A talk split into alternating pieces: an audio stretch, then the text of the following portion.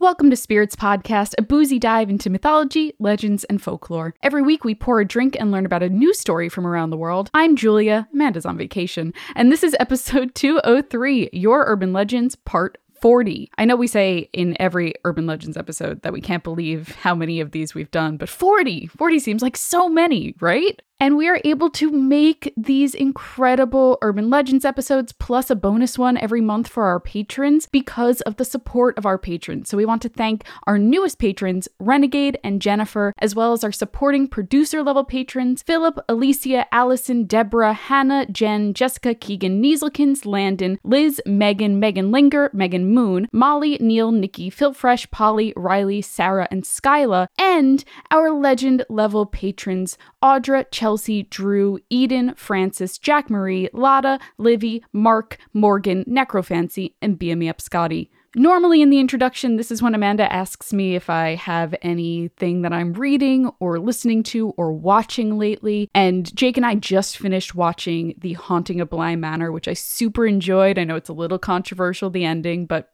I really, really liked it. I just like gothic horror as a whole. But if you like that and you like The Haunting of Hill House, I definitely recommend checking out, especially for Halloween, the movie Oculus, which is made by the same team. And oh boy, it is good. It is scary. You will develop probably a fear of mirrors after that, and I won't blame you. But check it out if you like spooky, scary stuff. And if you like spooky, scary stuff, our live show is happening on Wednesday, October 28th at 8 o'clock p.m. Eastern Standard. It is going to be so much fun. I am currently putting together the slideshow as we speak, but if you like creepy, cool stuff, if you like creating mythology and folklore and urban legends whole cloth, then you are going to definitely want to come to this virtual live show. And if you can't make it at that specific time, your ticket includes a copy of the video on demand. So you can just buy the ticket and watch it whenever you want. It's available whenever. Come join us. It's a great way to start your Halloween season, get the weekend going a little bit earlier. I know a lot of people can't do the usual parties and stuff that they're doing or go trick or treating, but this is a great way to hang out with your friends. We're your friends and talk about some creepy, cool stuff just in time for Halloween. And hey, if you're eligible to vote in the US, please do. Make a plan today at vote.gov. The deadlines are coming up for requesting ballots by mail or changing your address, so make your plan today. You can figure out if in your state you can vote early or where you need to go to vote if you're going to vote in person. It's really important. This election is going to determine a lot of stuff for our future, and we really, really encourage you to add your voice and vote. So, without further ado, please enjoy episode 203 Your Urban Legends, Part 40.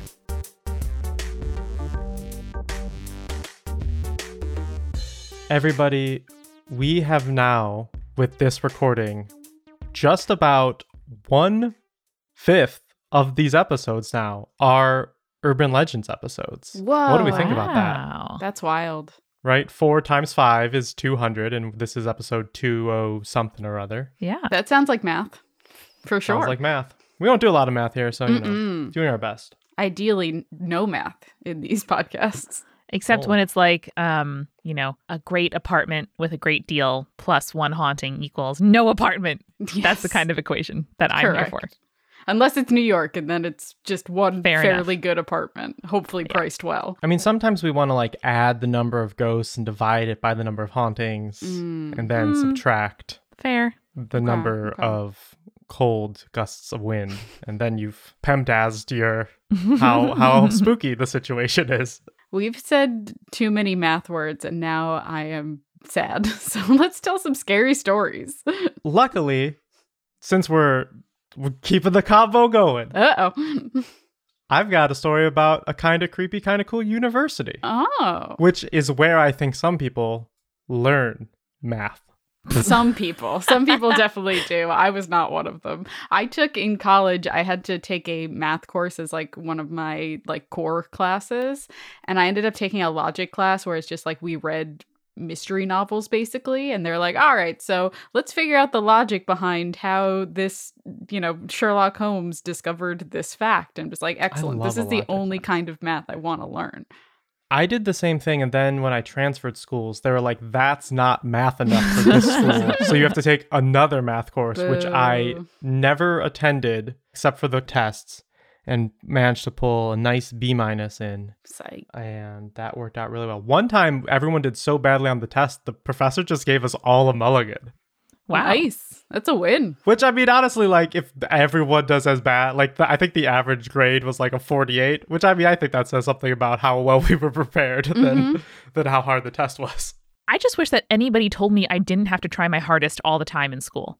Mm-hmm. Like that's the thing that when I got to college or when, you know, I was like in the workplace and taking exams and stuff, people were like, "Oh yeah, no, you know, I only needed like X grade on the final to pass, so I I only, you know, got that much." And I was like, "Wait, what? Like you could do you can do anything except lay awake at night stressing out about getting an A minus instead of an A in like a given assignment? What?" Ah, yeah, that would have been nice, huh?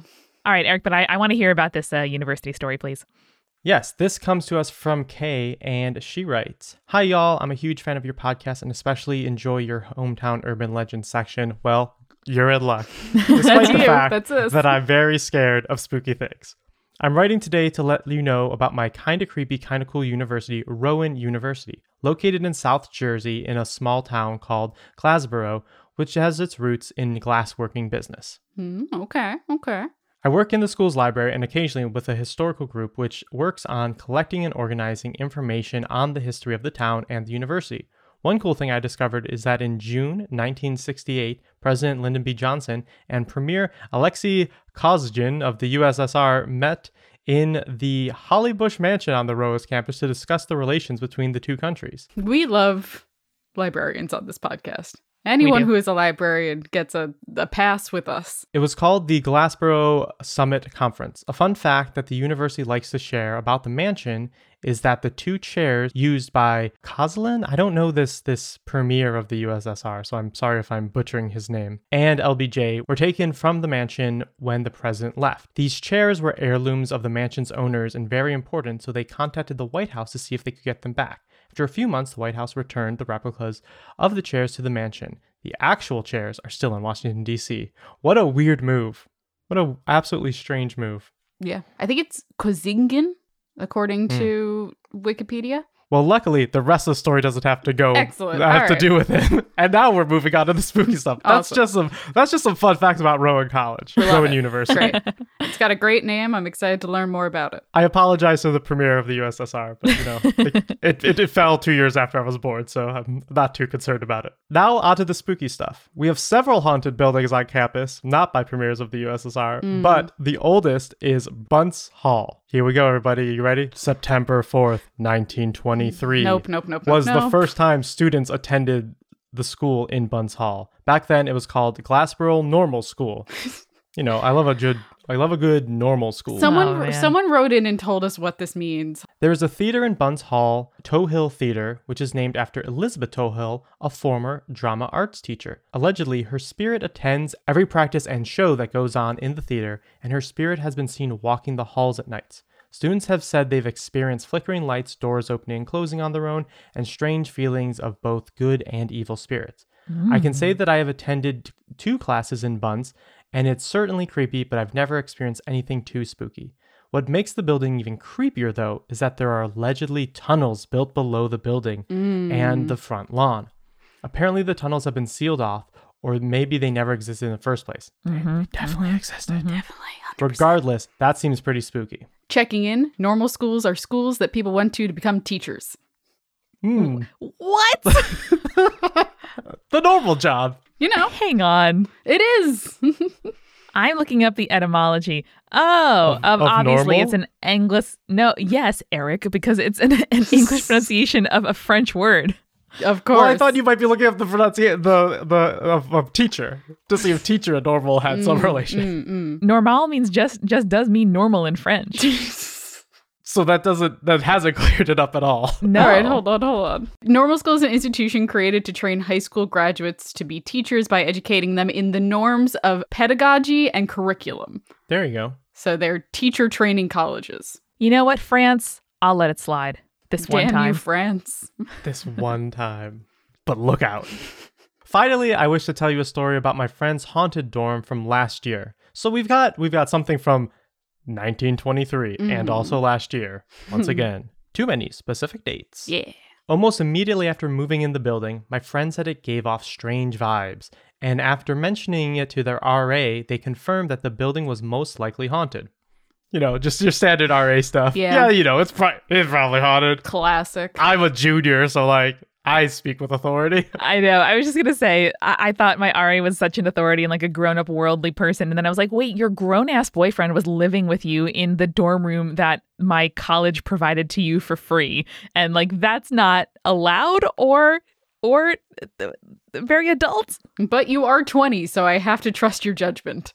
Exactly. They claimed that they would sometimes hear laughing or strange noises, though I would always that what a what a mm. strange thing to hear in a college dorm. though I would always mention that they did live in a college dorm, so Yep. it's probably just the neighbors. Yep, they're that hosted on my open tart from jumping to conclusions on that sentence. My friend once told me that she was sitting in her room when a figure walked past her open door, looking like it was going from the living room to the bathroom. My friend got up to say hello, assuming it was her roommate, only when she got to the hall, there was no one there. Her roommate was still sitting in the living room on her computer. No one else was in the apartment. Whoa. Later in that year, around spring break, my friend noticed that a knife had gone missing in the apartment, Oh. which was oh, concerning, ah. but not a major problem. I mm. mean, Until it ends up in your back. they joked with me that the ghost had probably stolen it. Later that night, my friend was asleep and she woke to hear a thump in the dark. Opening her eyes, she saw a shadowy figure near her bed. At that moment, she was convinced the ghost had come with the stolen knife to get her. Thankfully, nothing more happened, and my friends no longer live in that apartment, though, even though after moving out, they never found that knife. Well, thanks for listening. Stay creepy, stay cool. So, like, one of their roommates almost definitely broke the knife or did something with it accidentally and threw it out. And they were like, oh no, the knife went missing. I mean, a lot of things can happen to a knife. Mhm. Like what? true. Uh, ghost. Ghost. Uh-huh. Ghost is the number one that could Uh-huh. happen to a Mhm, knife. mhm, mhm. Falls between the cabinets and the stove while you're cutting vegetables, perhaps. I mean, maybe your maybe your roommate murdered someone and hid it That's very possible as well. to hide the evidence. Just saying, lot, lot, lots of things could happen with a knife. Are they missing a whole outfit because it was covered in blood, perhaps? I don't know. Yeah.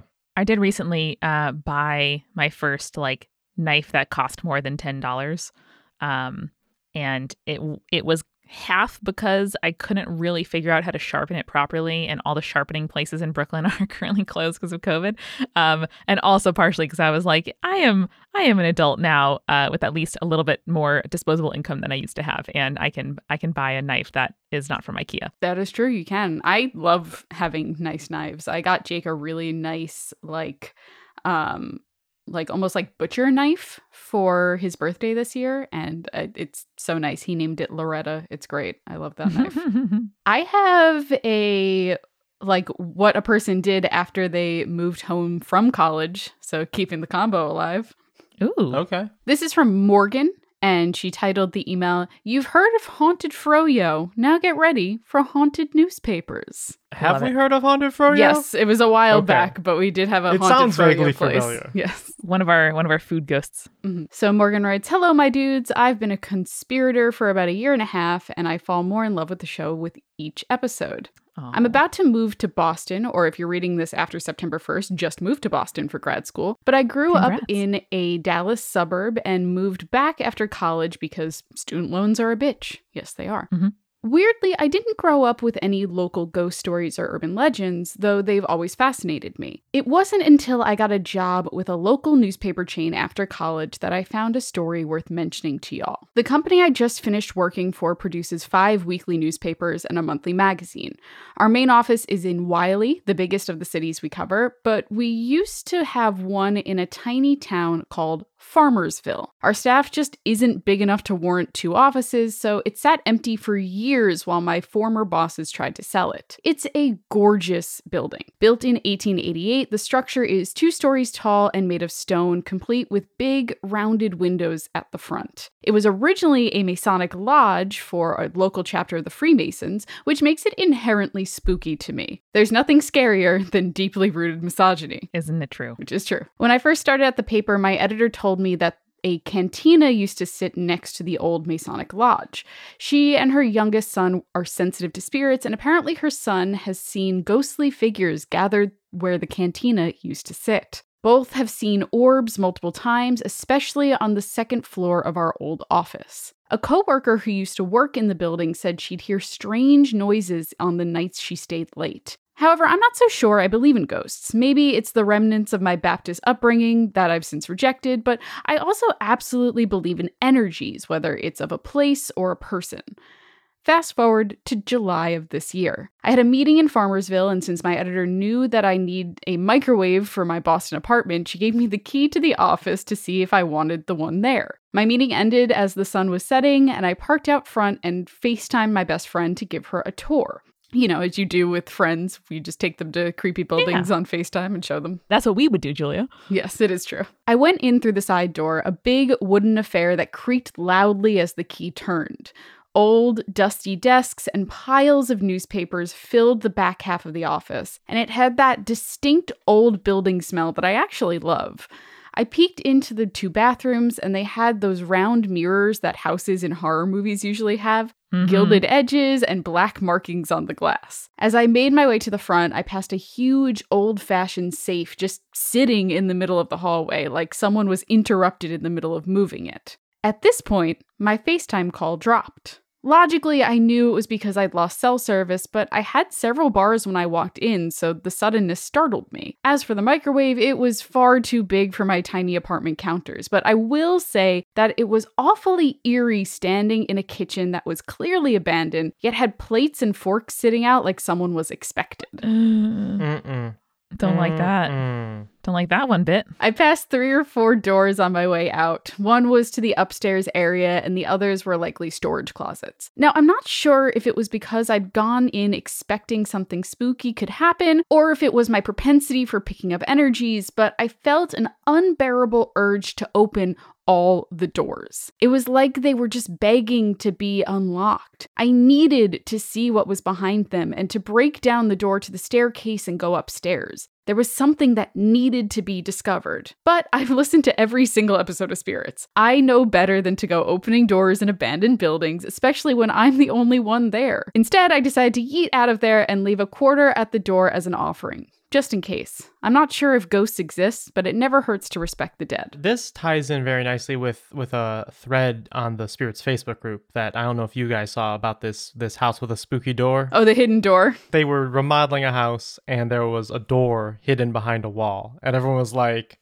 Eric would say, Don't open that door. "Ignore the door." and I just I'd like to I'd like to clarify a few things. Okay. Ignore the problem is the solution I recommend when the problem might go away.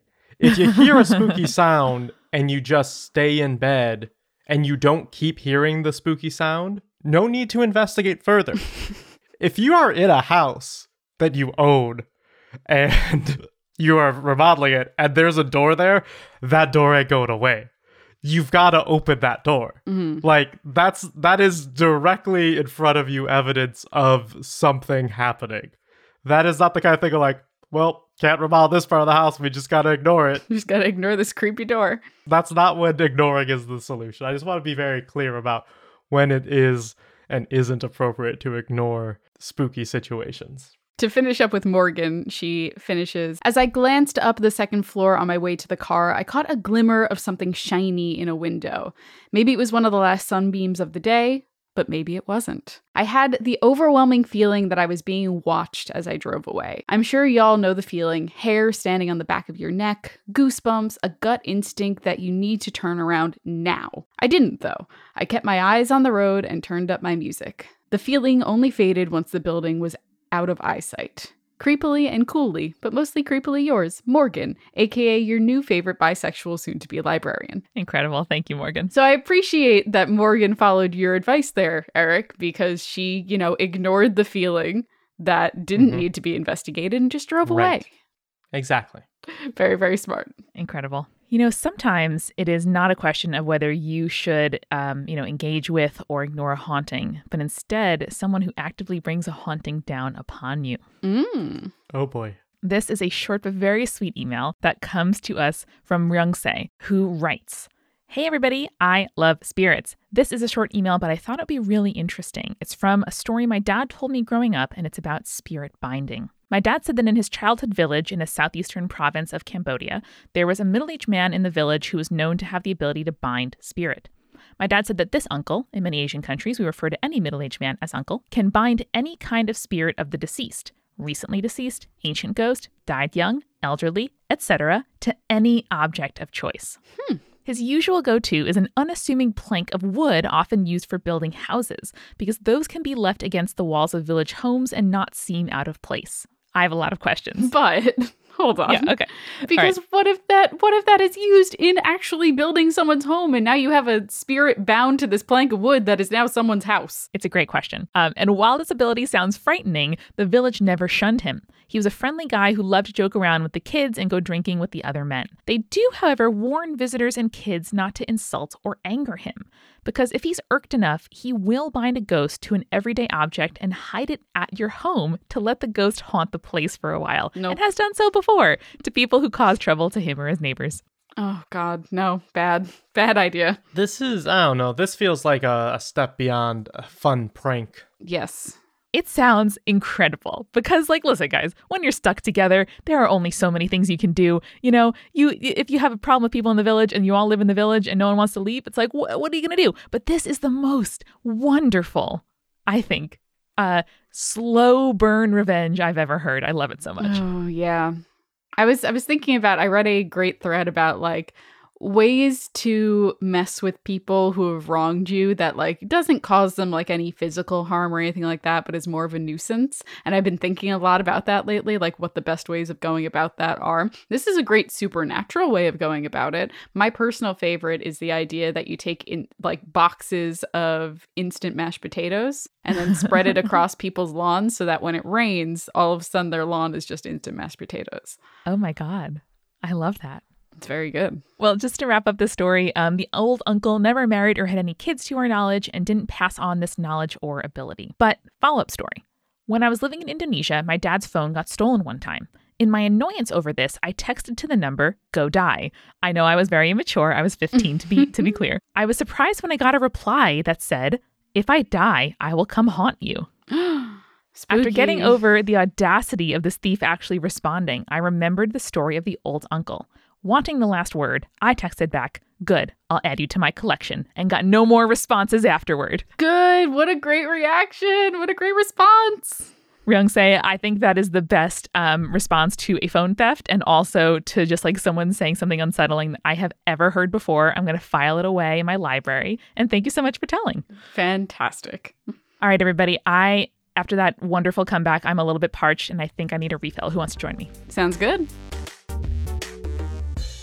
Our sponsor this week is Skillshare. You've heard us talk about Skillshare before. It is a online learning community where you can grow your creativity and learn new skills. And I'm a lifelong student. I always want to learn new skills. So I am diving into stuff that is a little bit more relaxing but allows me to, you know, flex those creative muscles, which is why this week I tried Start Drawing, three fun, freeing exercises to spark your creativity because sometimes you just get bogged down in the idea of, oh, I have to create something for work and it's just not hitting those buttons in my creativity. So sometimes it's easier to kickstart it by doing something you're not super skilled at, but at the same time, it's really freeing to just doodle every once in a while and it gets those creative juices flowing. And that's what this class by Carly Kuhn is all about. She also has a really cute dog in a lot of her videos, and that's a big selling point for me. So if you would like to take a class that is curated specifically for learning, which means there's no ads, they're always launching new premium classes, and you can stay focused and follow wherever your creativity takes you for less than $10 a month with an annual subscription, you should explore your creativity at skillshare.com slash spirits,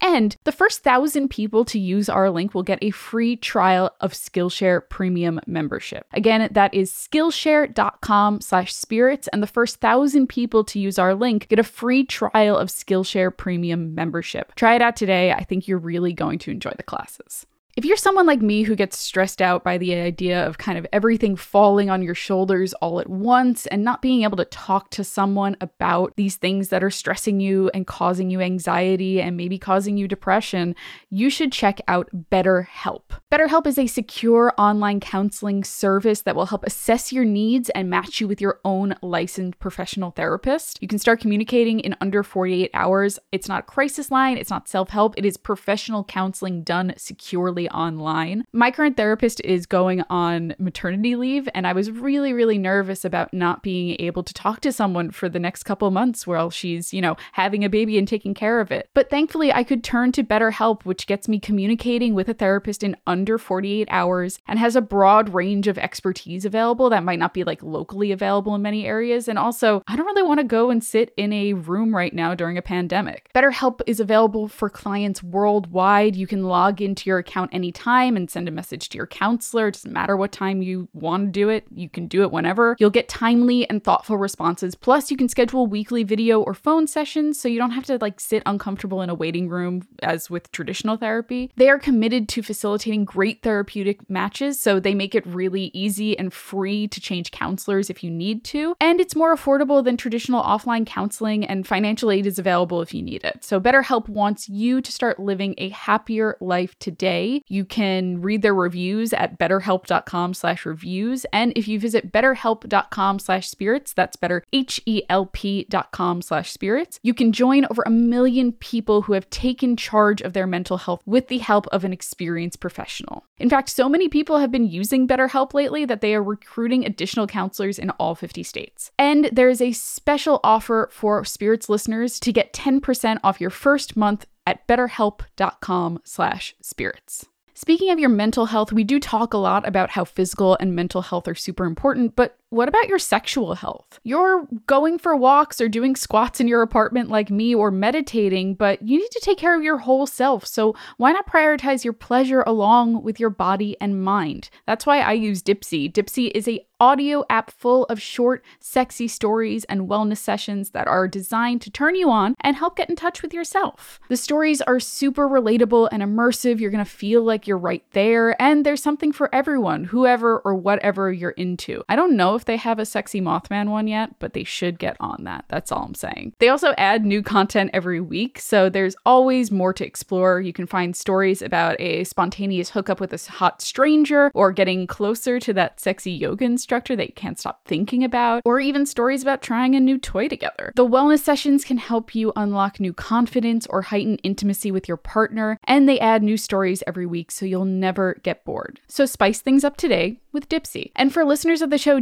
Is offering a 30-day free trial when you go to dipseastories.com slash spirits. Again, that's a 30-day free trial when you go to D-I-P-S-E-A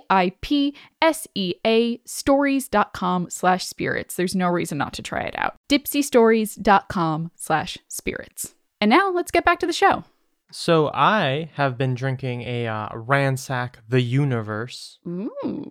Indian Pale Ale. I'm uh, wrapping up the nice warm weather with uh, my final, maybe a nice summery beer for, for a little bit as we as we start to chill down and, and cool. Get switched to to stout mode to porter mode. Mm. It's from Collective Arts, a lovely new brewery that I've had a few things from. They have something called uh, Head in the Clouds, I think that was also really good that I had this summer. So, yeah. Nice. I'm also kind of clinging to the last weeks of uh, summery drinking weather. And there is a place right near my house in the studio, actually, called St. Agrestis, um, which is a like uh, aperitif and digestif distillery, I guess. I don't know what the right noun is. Uh, right here in Greenpoint, and they make amazing like Negronis to go, like a Negroni bag in a box, like wine box style thing. Um, they make spritzers, and it's very, very tasty, very like sophisticated feeling, like herbal, you know, tastes. And I'm not usually the person to go for the Julia style, like extremely herbaceous cocktail. So Mm. this is sort of like just enough for me, and you can have a little bit with like some seltzer or on its own, um, and it's just like a nice sort of uh, treat to keep around. You know, I've been trying to try new flavors. Usually I'm not a huge fan of coconut, but Jake is. And so I we've been like splitting six packs lately because it's just easier than buying like one thing that I really like and one thing he really likes. I just had an extremely good beer from Oskar Blues called Death by Coconut. And honestly, like it, again, I'm not like a big coconut person. I'm usually not into like porters or stouts, but this one is delicious. Julia's a small coconut person. She likes. She doesn't like a huge coconut. She You just know- like a little coconut. You know, I don't She's also very short. yes, I'm a small coconut person, and my issue with coconut is a texture thing, not really a flavor thing. So I I'm down for a little bit of coconut flavor every now and again. Gotcha. I like all coconut things. I've been watching enough seasons of um oh my god, wait, no, I was gonna talk about Survivor and how they eat coconuts all the time. Guys, are you watching Bake Off right now? No, not yet. Yes. Schneider, can you tell me what the fuck a mango filled macaroon is? Oh, I was I was like, I know what this will look like. And then they showed it. I go, I don't know what that is. It looked like a cheese Danish. It was a macaroon, but it but like donut shaped and filled with shit. Europe, please answer me. What the fuck is this? they were making a, a conversation about it where there's a macaron, which is one O, and this is a macaroon Yes. with two O's, which Yes. makes it different. And I think I think Noel on the show was was saying eventually there'll be something with three O's, and that'll be a different thing as well. No, but even compared to to in my mind normal coconut macaroons, shredded Yeah. coconut, right? It's in a little like pyramid shape, uh, Mhm. delicious, adorable. No, these ones are filled with shit, and I've never seen that before. And I It was, was so strange. I was so blown aback. Julia, when you watch it, please let me know your thoughts. Also, UK slash Europe. I I really need to know the fuck. Like, is this something that you have? We don't have that in the US. Me and Kelsey were also talking about like how they have names for every cookie. Yes, they like do. They ev- like they got so many different kinds Ah, of yes, the cookies. and I- Battenberg. No, that's a cake. Why? Ah, yes, the Linzer. Well, listen, I've heard of a Linzer tart before. But the, but they're also but they're also like oh my my favorite type of the Battenberg growing up was this like they have like types they they, Ah, yes, Nan's biscuit. they have they have like a whole genus phylus system for every cookie. They really do. there. It's it's mind boggling. We have a whole Linnaean classification, and every biscuit has to have a snap, Eric. Otherwise, Oh, what I the fuck are we the doing snap. here? I hate it. I don't like snappy cookies. I, I was like, I was like, here's the cookies we have in America: Snickerdoodle, peanut butter, sugar, frosted sugar, chocolate chip, oatmeal raisin. Uh, Yeah. maybe maybe one more. That's it, and they're all That's it. circles. Chocolate. They're simple. Yeah. yeah, yeah, like a double chocolate chunk.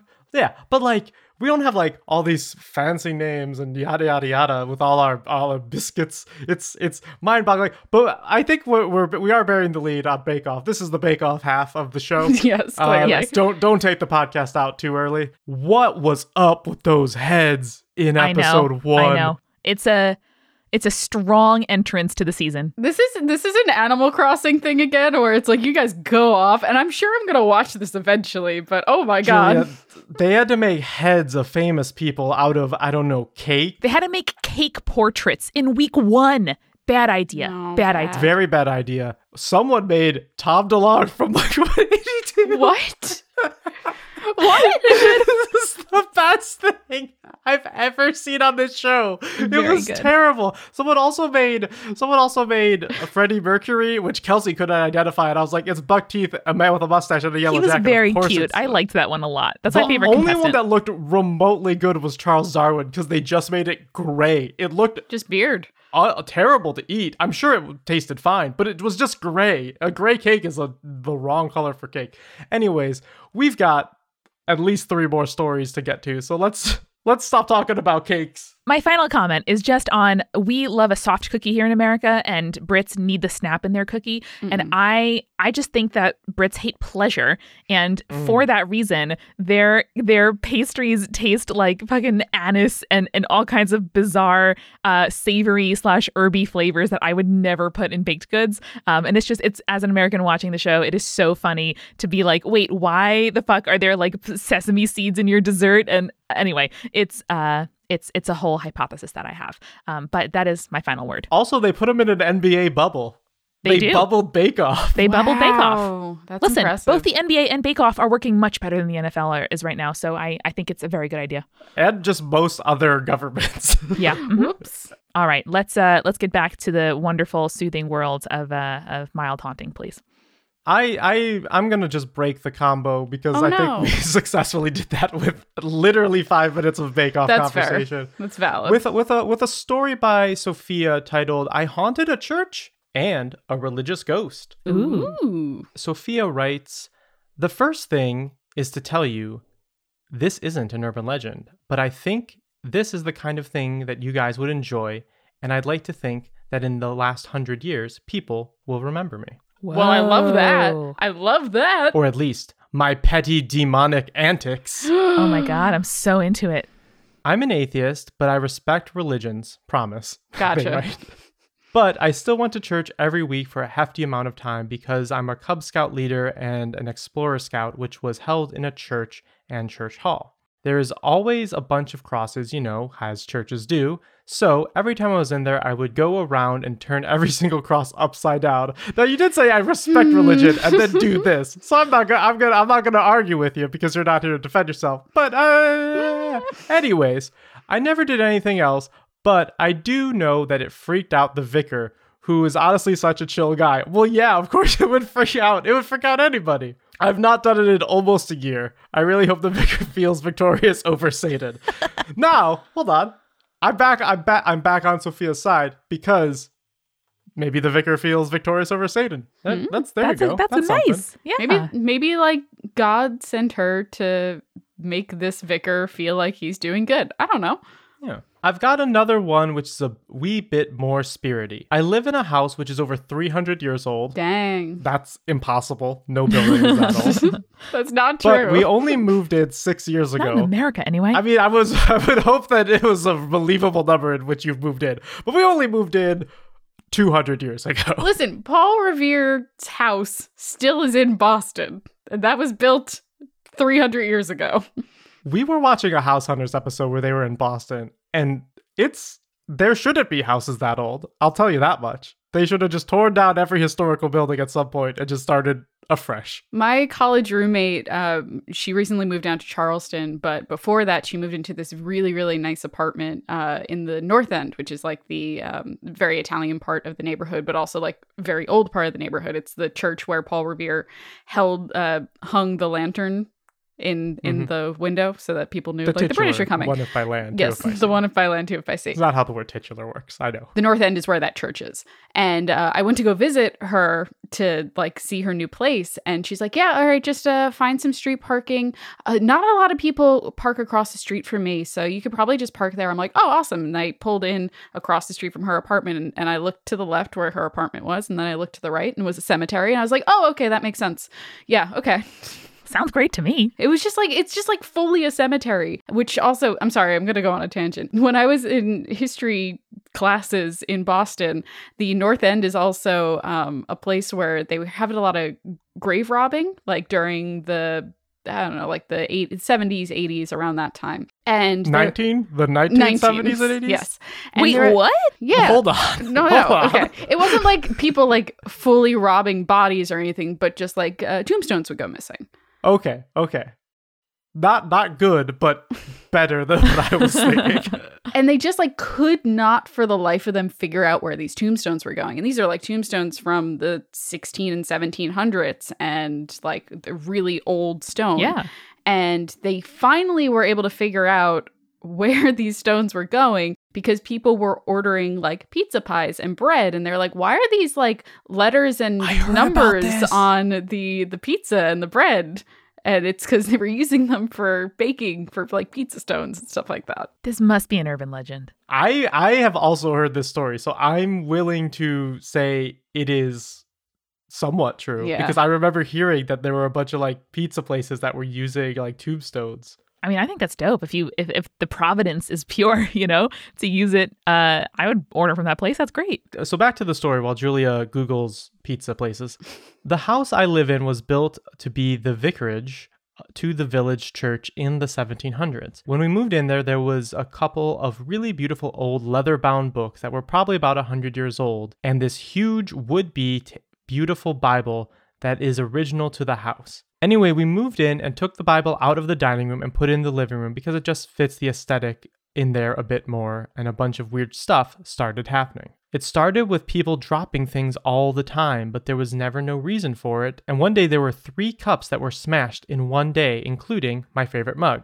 Oh no. So that was kind of dodgy, and the lights in the dining room blew. Then We were in the living room, and both my dogs looked straight at the Bible on the bookshelf, and they would just stand in the doorway of the dining room and bark while staring at it in the corner. We eventually put the Bible back in the dining room, and all the things stopped. And since then, our house ghost hasn't done anything that I'm aware of, but I still think it's cool that they try to stick to their religion even in death. Right on. I feel like a a holy book, um, no matter what which book it is, is definitely a you know weighted object spiritually. Well, I picked this next one mostly because Jake and I have been doing a lot of like hiking and nature trails lately, and also to start off Halloween month, we watched the Blair Witch Project. So Nice. this email caught my attention and it's from Sarah and she titled the email A lovely camping trip when you ignore the Blair Witchery and all the cursed rocks. Okay. I mean, true, for most camping trips. It's true. So Sarah writes, Hey y'all, newish but avid listener to spirits and other multitude shows. You drew me in with the mythological subject matter, and I've stayed because of your guys' humor. Anyway, the story. It started with me and my boyfriend lying dead tired in a tent. If the tired wasn't there, that would be a problem.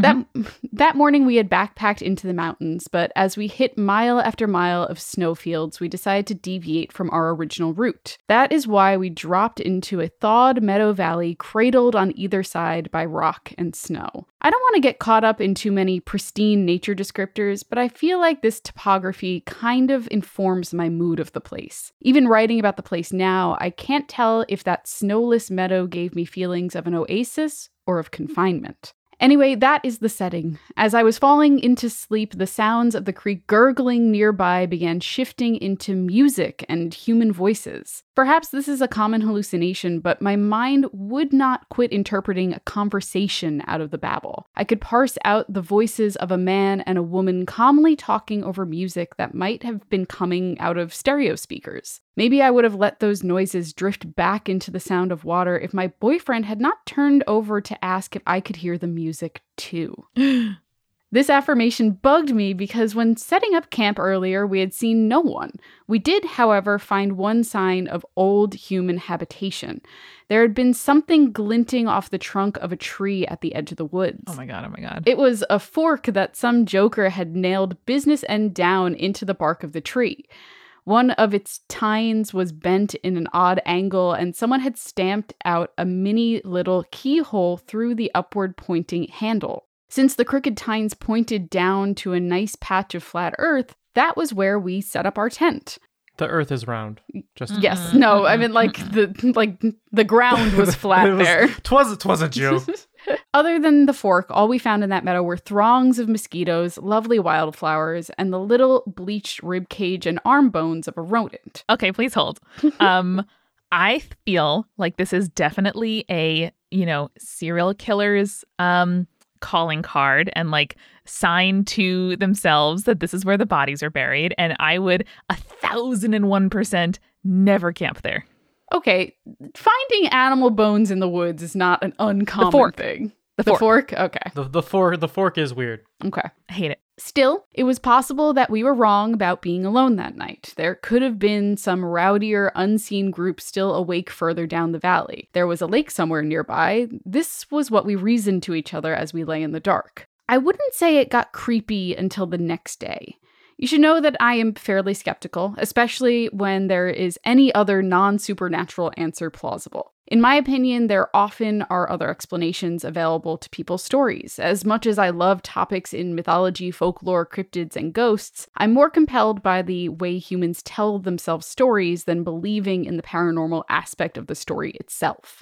That being laid out, here's something I do not have a good explanation for. The next day, we woke up soggy and tired. To dry out our shoes and socks, we found a rotted out stump just steps away from our tent. It received pretty consistent sun, so we left out our wet belongings there throughout the day. Periodically, we'd go over to the sun stump to retrieve our shoes and hike around the meadowed valley. That is how, in the morning, we realized the lake was much further than we expected. Unless some group had pitched a tent in the intervening bog, the sounds of voices were probably just the brook. In the sunlight, the area was beautiful.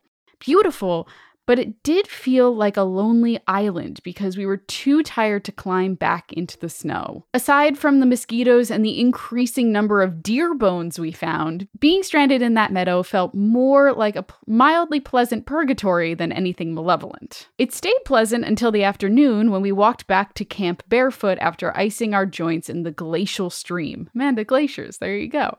I love a glacier. I walked over to the familiar sun stump to put on my shoes, and my stomach just about dropped. In front of the stump, right by my shoes, was more deer bones. Bright white uh. jaw bones that I swear were not there the whole time.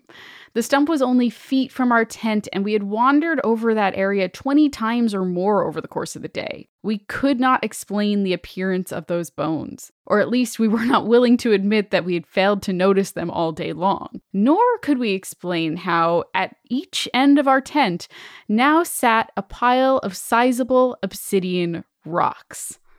What the fuck? Oh, you know what? That that's where I draw the line on what is acceptable this brand of black volcanic glass is formed in this region. These rocks were obviously moved from their origin point and arranged by human hands. Rock piles are not uncommon, and it is easy to say that some past camper, perhaps the, the folk artist, collected and left them. The thing that got me was how close to the tent they had been without us ever noticing them, even when we had cleared the area before setting camp. Anyhow, my boyfriend, who usually comes at issues from a logical angle, turned to me and said, maybe it was crows and they were carrying the remains of a deer together and they dropped the bones while we were at the creek.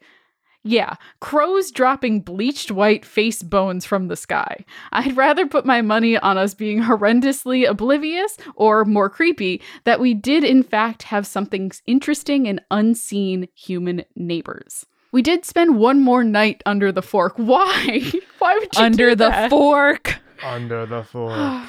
Again, as I was lying in my sleeping bag, I heard the voices. There was no music playing, just conversation. This time, my boyfriend said nothing. I said nothing. We both fell asleep. It was the next morning that we were packing up camp that he asked if I heard the talking again. He said he didn't hear music, just talking, and he told me this unprompted. This is the part of the story where people get freaked out. Not the earlier parts, guys, this part right here. Not about having the eerie night voices corroborated for a second time, but rather my friends are unsettled by what I did next. I thought that if paranormal shit was going down, then the rocks and bones would mean one of two very different things. Either one, they were bad omens and curses, or two, they were gifts and blessings. I might be a realist most of the time, but it doesn't mean I'm a pessimist. I chose to tell myself a positive story, and they were gifts. I also decided to take them home with me.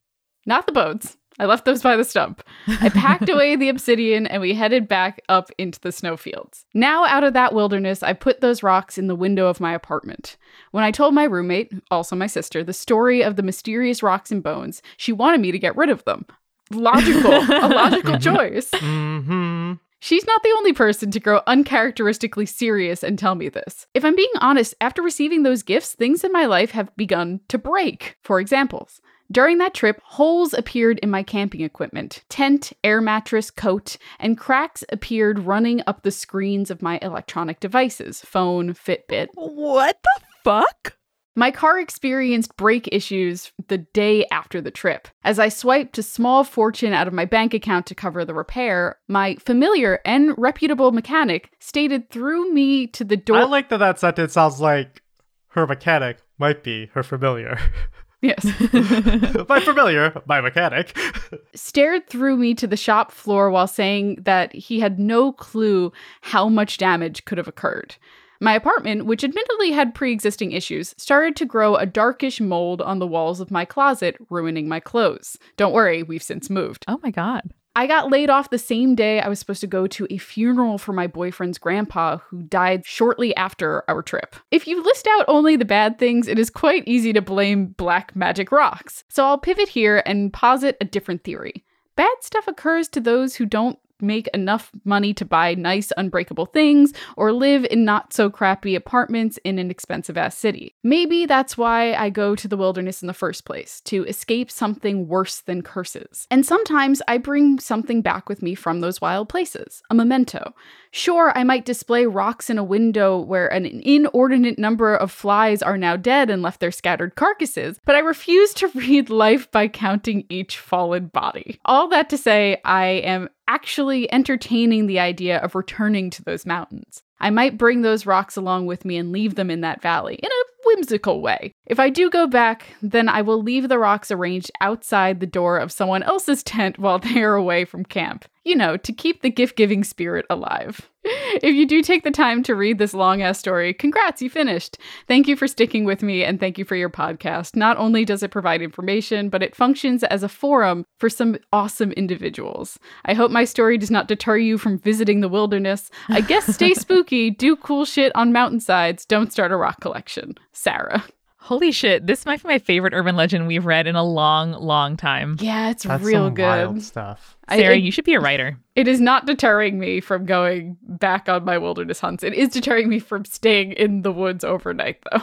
The dropping things, this happened to both me and Amanda in the fa- fast few years, right? Like, it Yes. seems to be like these, like, people will have like these bouts of just like dropping stuff. yeah. And I mean, that's less scary to me than my other thought, which is, I mean, I got a concussion once, and maybe this is just like a thing that happens now in my life. Uh, but I, yeah, I think it's more that getting used to a space or like fucking air pressure or just, um, just a, a phase that you go through, I guess. For sure, but I think you're only looking at the spooky things that happen in your life when you have something to like look at it through the lens of spookiness. And I think Sarah Sure. brings up a good point in that sense. I know. I listen, Sarah. As much as I want to uh, to yell at you about how spooky that was, I really do love your reading. Um, and I don't know. I think I think you have a good head on your shoulders. But I I do believe that perpetuating this uh, this curse slash um, uh, spooky happening and practical joke on fellow hikers, I think would be fantastic. Extremely so. Well, if we want to circle back to a uh, you know college slash university urban legend, I have one here from Elaine, uh, and it took me a few lines to realize that this is an absolutely wonderful um, in universe join the party urban legend. Tell us.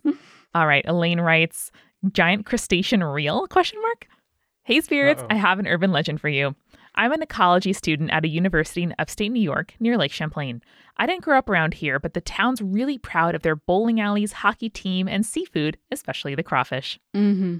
The love of the crawfish actually became a big problem as the town started growing in the 80s. The local crawfish population almost went extinct, but it's like their thing. So the mayor commissioned a huge conservation project with the two universities to breed and release crawfish while simultaneously restoring the lake near the docks.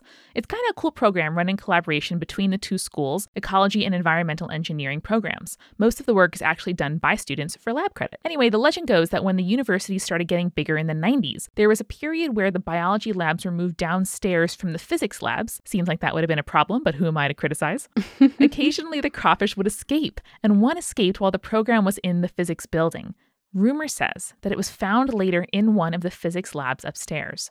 Bummer was that it didn't live. It was oh. chewed, or clawed, I guess, it's a legend, go with me here, through one of the cables in the physics lab, and there was a small explosion. They later found the crawfish in the debris. Everybody was fine. The physics lab was fixed up. They finished construction on the new building, and the ecology department moved in there. Though apparently, this was the start of a rivalry between our department and the physics department. Like it was our fault we moved to their building, I roll. But here's the thing ever since that night, there have been sightings in the lake of a giant crawfish. It's so big. Occasionally it comes onto land, and the footprints it leaves are supposed to be as big as the holes that a man's fist would leave. And its tail leaves a drag mark behind it like somebody dragging a snow shovel. Hmm. Sometimes it'll even leave behind pieces of fish it's eaten or chewed up debris. I always assumed it was some silly urban legend.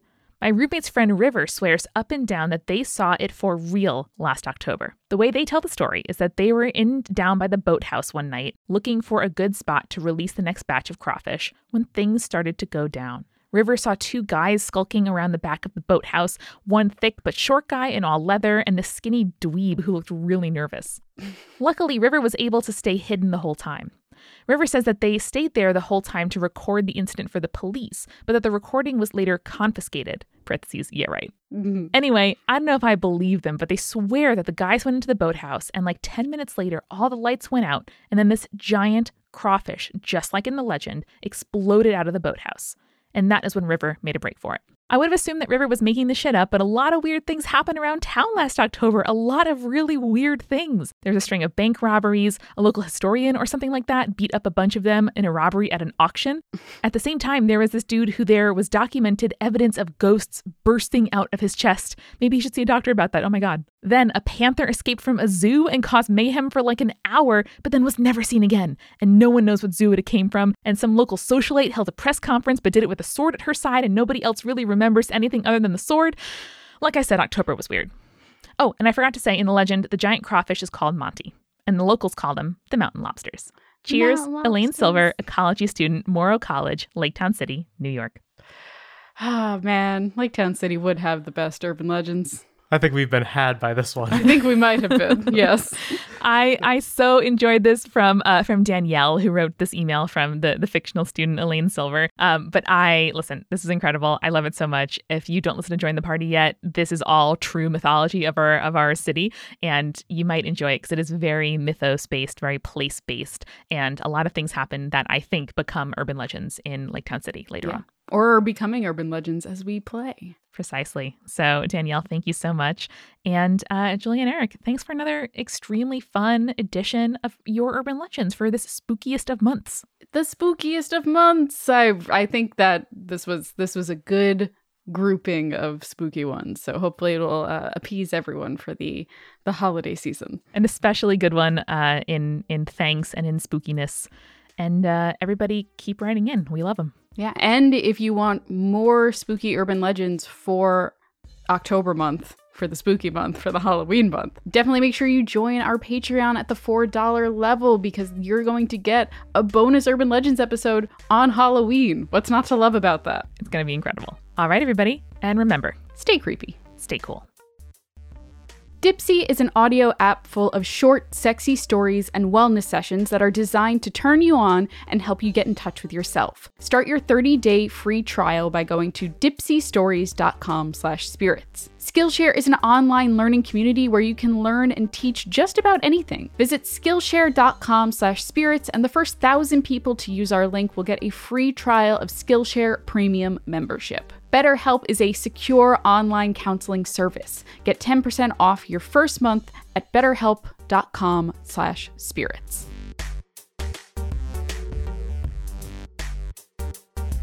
Spirits was created by Amanda McLaughlin, Julia Schifini, and Eric Schneider, with music by Kevin MacLeod and visual design by Allison Wakeman. Keep up with all things creepy and cool by following us at Spirits Podcast on Twitter, Instagram, Facebook, and Tumblr. We also have all of our episode transcripts, guest appearances, and merch on our website, as well as a form to send us your urban legends at spiritspodcast.com. Join our member community on Patreon, patreon.com slash spirits podcast for all kinds of behind the scenes stuff. Just $1 gets you access to audio extras with so much more available too. Recipe cards, director's commentaries, exclusive merch, and real physical gifts.